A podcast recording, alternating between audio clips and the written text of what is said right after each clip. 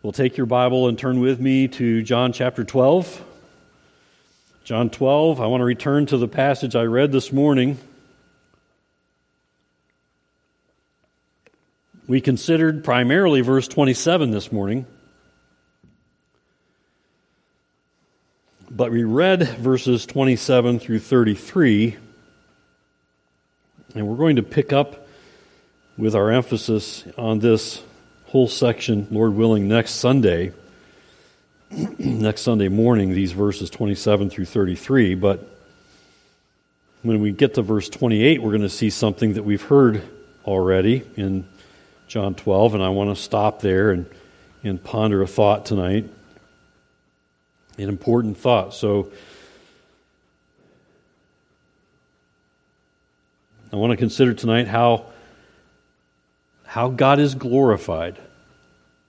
And we've heard this note a couple of times. How is God glorified? Because we heard this. Follow along. Look at John 12, beginning at verse 27, and you'll see something of this glorification here as we get to verse 28. And then we'll back up a few verses in a moment. But follow along. Verse 27, John 12. "Now is my soul troubled," said Jesus. "And what shall I say? Father, save me from this hour? But for this purpose I have come to this hour." And verse 28 says, "Father, glorify your name." Then a voice came from heaven, "I have glorified it, and I will glorify it again." The crowd that stood there and heard it said that it had thundered. Others said, "An angel has spoken to him." Jesus answered, "This voice has come for your sake, not mine. Now is the judgment of this world, and now will the ruler of this world be cast out. And I, when I am lifted up from the earth, will draw all people to myself." He said this to show by what kind of death he was going to die. So we hear this in verse 28. Let me look at verse 28. Let me read verse 28 again. "Father, glorify your name." Then that voice from heaven, "I have glorified it, and I will glorify it again." And then if you back up to verse 23, we heard Jesus, God in human flesh, say this when we read this last week in verse 23, "And Jesus answered him, the hour has come for the Son of Man to be glorified." The Son of Man being God in human flesh. And do you remember, I read a few moments ago in Psalm 20, did you actually hear this same note? Just go back to Psalm 20 for a moment. "May the Lord answer you in the day of trouble. May the name of the God of Jacob protect you." The name of the God of Jacob. "May he send help from the sanctuary and give you support from Zion." And then go to verse 5. "May we shout for joy over your salvation, and in the name of our God set up our banners. May the Lord fulfill our petitions." Verse 7, "Some trust in the chariots and some in horses, but we trust in the name of the Lord our God." And that's where we're going to go first as we think about how is God glorified. I trust we understand as believers, that as believers in Jesus, we're to live in ways that please God, that are obedient to His Word, that make sure that we're shaping our lives according to God's will that's clearly expressed in His Word. And that glorifies God as we do that. I hope you look at life that way, that you long to please the Lord. As we finished up the message this morning, and we thought about all that Jesus Christ accomplished for us by being willing to go to the cross for our sins, the imputation of our sins put on Christ and His righteousness put on us should should give us a strong desire, if our faith is in Christ, to please God with the way that we live, to honor Him, to glorify Him. So I hope that you understand that as believers and that you're to live to please God. And that brings God great glory. That points other people to Christ. But the glory of God can be seen in many ways. And we're to point to those ways with the way that we live, with the way that we speak, the way that we do business, the way that we do our work, the way that we care for our families. The glory of God can be seen in many ways. And our lives lived in obedience to God and His Word should indeed point to those many ways God is glorified. So how is the glory of God clearly seen? And I like looking at Scripture for this. The Scriptures help us understand these questions and answer these questions. So here's the first, and I've pointed to it already by jumping back to Psalm 20, which we just read. And I love how the Lord orders things, because I didn't order chapter 20, Psalm 20 to read tonight, but it was the next one, and it just goes well with this first point. God's glory is seen in His name. God's glory is seen in His name. Listen to the words of Deuteronomy 28 and verse 58, which calls the name of the Lord, the name of the Lord God, the glorious and awesome name. The glorious and awesome name. I think we've done the word awesome a disservice in our culture, because everybody uses that word almost as much as they use the word literally. Does that drive you crazy? That drives me crazy when people go, I literally saw or did, and they can't possibly claim to have literally done what they're saying. And yet we ascribe the word awesome to all kinds of things.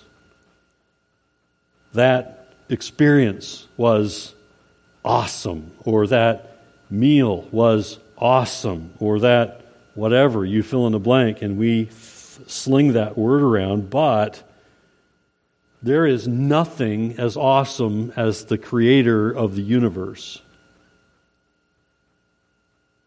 So Deuteronomy 28:58 calls the name of the Lord God the glorious and awesome name. And we ought to take note. And we ought to point to the name of our God. Point to the name of our God as awesome and glorious. And Nehemiah 9:5 calls the name of God the glorious name, which is exalted above all blessing and praise. So the name of God, God's glory is seen and heard in the name of God, and followers of Jesus have every reason to praise God for His glorious name, just as we heard in Psalm 20, and just as we hear elsewhere in God's Word. We have every reason to praise God for His glorious name. Again, more from the Psalms. Psalm 72 and verse 19 says, "Blessed be His glorious name forever. May the whole earth be filled with His glory. Amen and amen." May it be so. May it be so. And may we make it so with the way that we live for our Savior and live for God's glory. Psalm 83 and verse 18, "You alone, whose name is the Lord, are the Most High over all the earth." God's glory is seen in His name because of the many reminders that we have in His Word, that we can depend on Him, that He is mighty, that He is glorious, that He is powerful, that He is at work, that He is in control. There is no one like the God we serve, the one true God. There is no thing like the God we serve, the one true God. Isaiah 41:10. "Fear not," here's the God we serve, "fear not, for I am with you. Be not dismayed, for I am your God. He's not some impersonal God. I will strengthen you, I will help you, I will uphold you with my righteous right hand. Isaiah 42:8. Again, here's the God we serve, and here's our glorious God, whose glory is seen in His name. I am the Lord. That is my name. My glory I give to no other, nor my praise to carved idols. And so, going back to Deuteronomy 28 and verse 58, that glorious and awesome name of the Lord God. We ought not take the titles of our God lightly. He is the Lord God. And when God told Israel of how He was sparing them from destruction and giving them new prophecies, He says in Isaiah 48 and verse 11, "For my own sake," and then He says it again, "For my own sake, I do it, for how should my name be profaned? My glory I will not give to another." No one, no thing in this world should receive the kind of praise and glory that the one true God should receive. So we can see the glory of our God in His name. And we ought to honor His name and revere His name. There's subtle ways that we can do this. There's subtle ways that we get this wrong. There are visual things, and I see things in print sometimes where God's name is used and it's meant to look cool on a T-shirt or something, and I think that it's not very God-honoring. Or we can think of all kinds of things in our culture. We were talking, I don't know, some of us were talking about it here a week or so ago. How many people do you see in who are popular figures, whether they be sports athletes or actors or musicians, and there's so many people that we see wearing a cross, and their life doesn't match up with what you would think the cross is supposed to mean, and we profane the name of God that way, and yet we can look at that, and I think we would agree that bothers us when we see that, and yet there are subtle ways we can profane God's name if we're not careful. So God's people ought to be serious about the name of God, because His glory is seen there in His name, and take that to heart. Consider also that God's glory is also seen in His majesty. It's in His majesty. Again, there is no one, there is no thing as majestic as the one true God. And there's a way we can see God's majesty. It's seen clearly, for one way, in His creative power. I can't help but see God's creative power all over the place. This room is filled with God's creative power. As you sit here, you are God's created beings. And it's incredible to me how we function and operate as people, as human beings in our bodies. And then we step outside these walls and look at the universe around us, the creation around us. God's glory is seen in His majesty, and one of the ways His majesty is seen, is clearly seen, in His creative power. It says Job 37 in verse 22, "Out of the north comes golden splendor. God is clothed with awesome majesty." There's that word awesome for us again. Awesome majesty. Out of the north comes golden splendor. God is clothed with awesome majesty. And Psalm 93 in verse 1, we hear these words, "The Lord reigns. He is robed in majesty. The Lord is robed. He has put on strength as His belt. Yes," and here's His creative power, "the world is established. It shall never be moved." And Psalm 104 in verse 1, Bless the Lord, O my soul, O Lord my God, you are very great. You are clothed with splendor and majesty. And I think we do well, we will do very well to ponder and meditate and grow by these truths about God revealed in His Word, which shows us the mighty works of God. And we ought to read God's Word with ears and eyes tuned to see this. It will strengthen our faith, as Psalm 145 and verse 5 says. We ought to look for and meditate on these truths, on the glorious splendor of your majesty, and on your wondrous works I will meditate. We give so much time to things other than the truths of God's Word, don't we?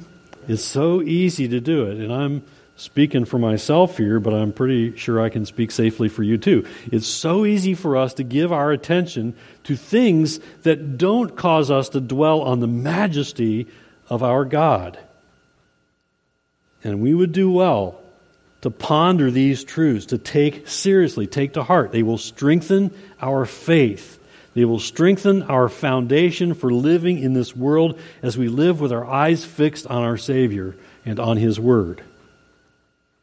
In fact, that's our role now. Believers in Jesus should make known to all the listening world who Jesus is and glorify His name by making Him known at every turn. And it's going to be hard for us to do that if we don't know our God. We need to know our God. We need to know His Word. The world doesn't need to hear about your experiences anywhere near as much as the world needs to hear about your God and the truth of Scriptures. It's, sharing your testimony is okay, but don't make sharing your testimony the main thing. Make God the main thing. Make what Jesus Christ has finished for you, in spite of you, the main thing. The world needs to see our God. The world needs to hear us honoring the name of our God. His majesty shines forth, and we ought to make sure that it's shining forth through us because we know the one true God, because we know His Word, and we're taking it to heart. Consider also that God's glory is seen in His saving power. His glory is seen in His saving power. Of course, we've noted God's creative power and how that reveals God's glory. What about another type of power? What about God's saving power? We're shown God's saving power as Exodus records for us the account at the Red Sea. Remember that account? When God saved His people as they fled from the Egyptians. We begin to see something of our God as He saves His people again and again. Exodus 15 and verse 1 says, "Then Moses and the people of Israel sang this song to the Lord, saying, I will sing to the Lord, for He has triumphed gloriously. The horse and his rider He has thrown into the sea." And then if you move down to verse 6 in Exodus 15, we hear this, "Your right hand, O Lord, glorious in power. Your right hand, O Lord, shatters the enemy." So God's glory is seen in His saving power. It is glorious power. And this display of God's mighty power is certainly God glorifying. And when you point people to the truths of God's Word, you're pointing them to the God-glorifying aspect, the saving power of the one true God. Of course, even greater than all that, and those things are great, aren't they? You think about those people, those multitudes who were saved by God's saving power at the Red Sea, and yet that's nothing compared to the saving power of our God.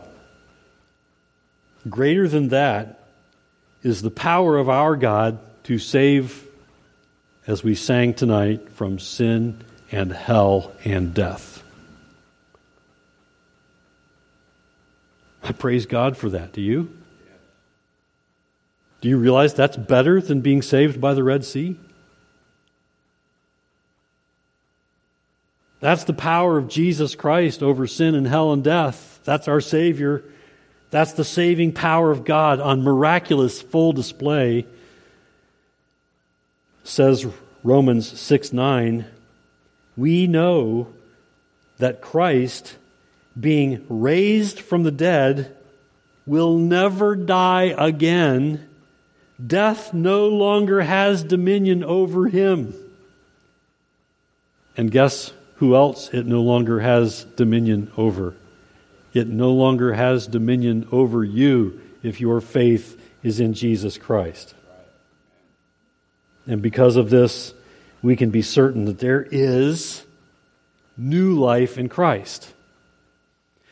There is, as we're still here dealing with, remember my little phrase from the song we sang, dealing with sin now, there's power over sin for now. God's here to help us with His Word and by His Spirit. For all who put their faith in Christ, this is glorious truth. And this glorifies God, His saving power. His glory is seen in His saving power.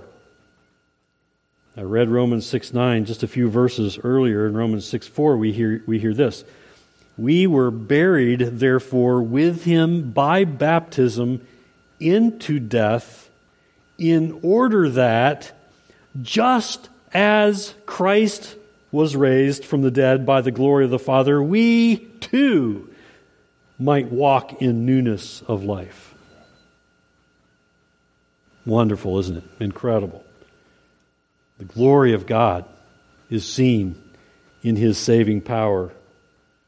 That is God's power, and in His power to save, He is greatly glorified, and we can now rejoice in the truth of 2 Corinthians 5 and verse 17 that says, therefore, if anyone is in Christ, you know it, don't you? He is a new creation. The old has passed away. Behold, the new has come.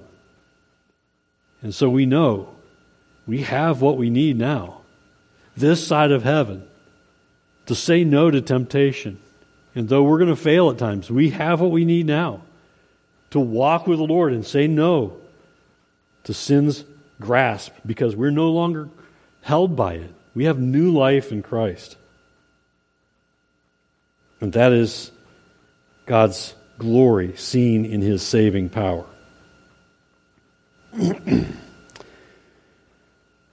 God's glory is also seen in His glorious and majestic works.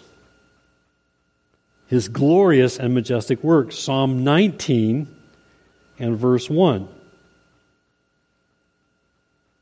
And we might think back to His creation here also. Psalm 19 and verse 1. The heavens declare the glory of God, and the sky above proclaims His handiwork. How many times have you looked at the sky and said, oh my word, look at that. That is the sky proclaiming the glory of God. And don't forget that.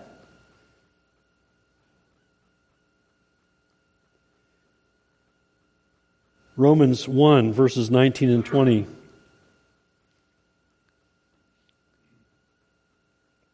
For what could be known about God is plain to them,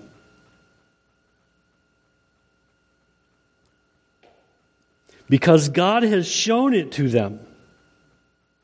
How? Verse 20. For His invisible attributes, namely His eternal power and divine nature, have been clearly perceived. Again, how? Ever since the creation of the world, in the things that have been made, so they are without excuse.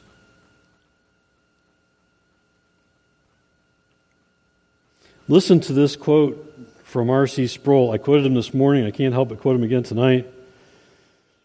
Again, he's with the Lord now. I think maybe it was last year or the year before, not too long ago. Powerful Bible teacher, Bible expositor, and theologian. And he wrote a book called The Holiness of God. Have you read it? Anybody? The Holiness of God. I highly recommend it. He writes, some modern theorists believe that the world was created by nothing. Note the difference between saying that the world was created from nothing and saying the universe was created by nothing.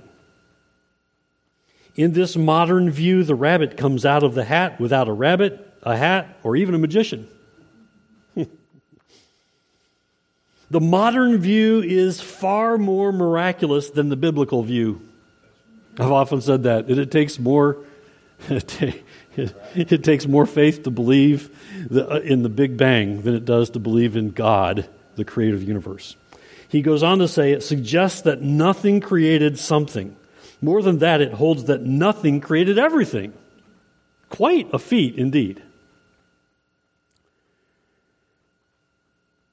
All that to say, you can argue there's no God. You can deny the existence and power of God, and you're probably going to do that because you don't want to yield to and obey God if there was one in your mind. But the evidence of God's glorious work is everywhere, and you cannot ignore it. You might deny it, but you cannot ignore it. Listen to Psalm 111 and verse 3. Full of splendor and majesty is his work, and his righteousness endures forever.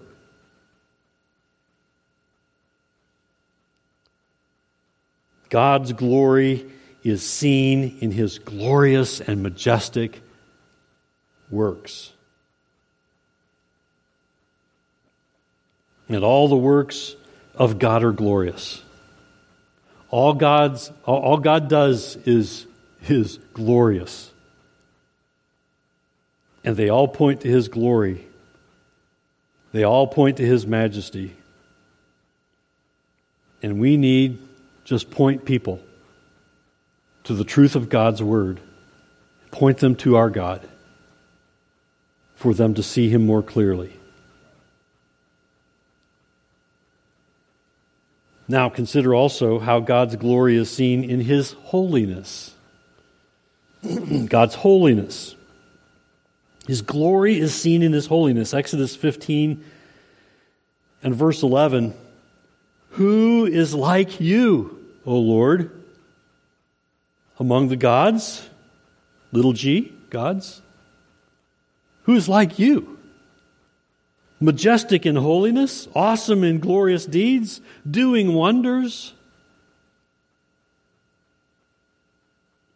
This is why we need to be readers of God's word. Maybe you look at your life and maybe you look around and you think, where is God doing wonders today? And I think we've gotten out of tune with how God works. And so we need to know God's word and how God works. Because if we do, we'll be more in tune with seeing the wonders of how he is working. You can count on it. Even if you don't see it, God is working. He is at work. And when you think he's doing one thing, you're just barely getting started. He's doing 1,000 things with the one thing that you see. All God does is righteous. All that God does is true and just and holy. Nothing he does can he be charged with doing any wrong or questionable. We hear it also in Revelation 15 and verse 4.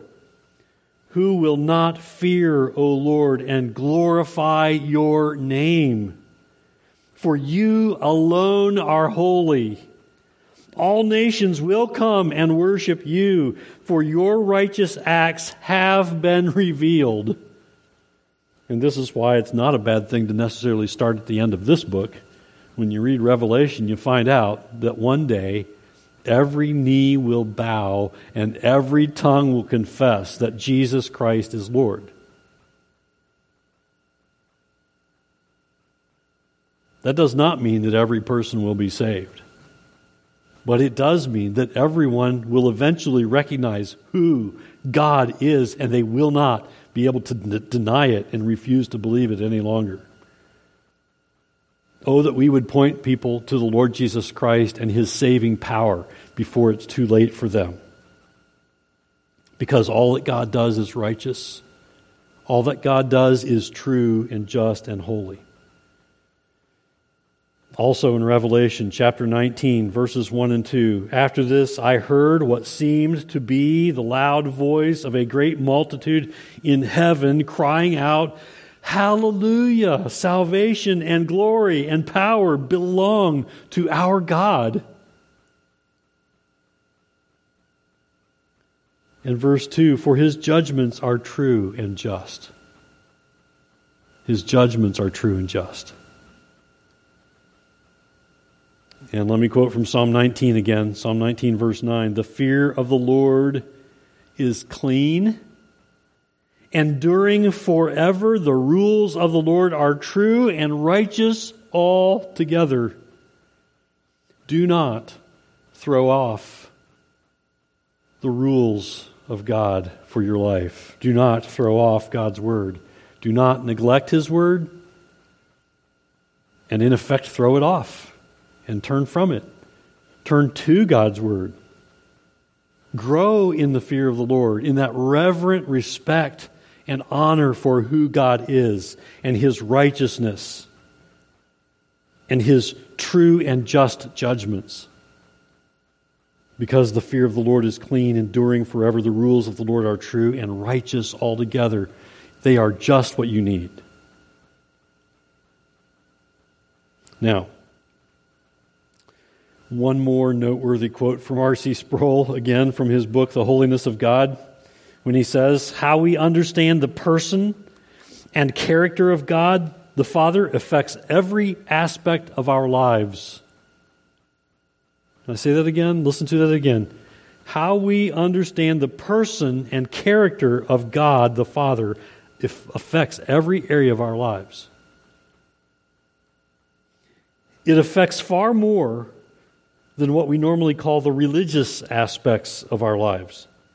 If God is the creator of the entire universe, then it must follow that He is the Lord of the whole universe. No part of the world is outside of His lordship. That means that no part of my life must be outside of His lordship. His holy character has something to say about economics, politics, athletics, romance, everything with which we are involved.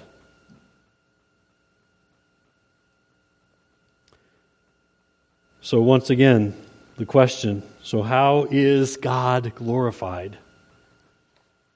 God's glory is clearly revealed in His name, in His majesty, in His power, His works, His holiness. And God is greatly glorified whether we give Him glory or not. And yet, God calls to His people and says, give me glory. Point to my majesty and my power and my works and my holiness and my name. As we'll hear Jesus say when we get to verses 35 and 36 here in John 12, the light is among you for a little while longer. Walk while you have the light, lest darkness overtake you. The one who walks in the darkness does not know where he is going. While you have the light, believe in the light that you may become sons of light. And so I say, may we each be sons of light, children of truth. The truth of God's Word. May it transform our thinking.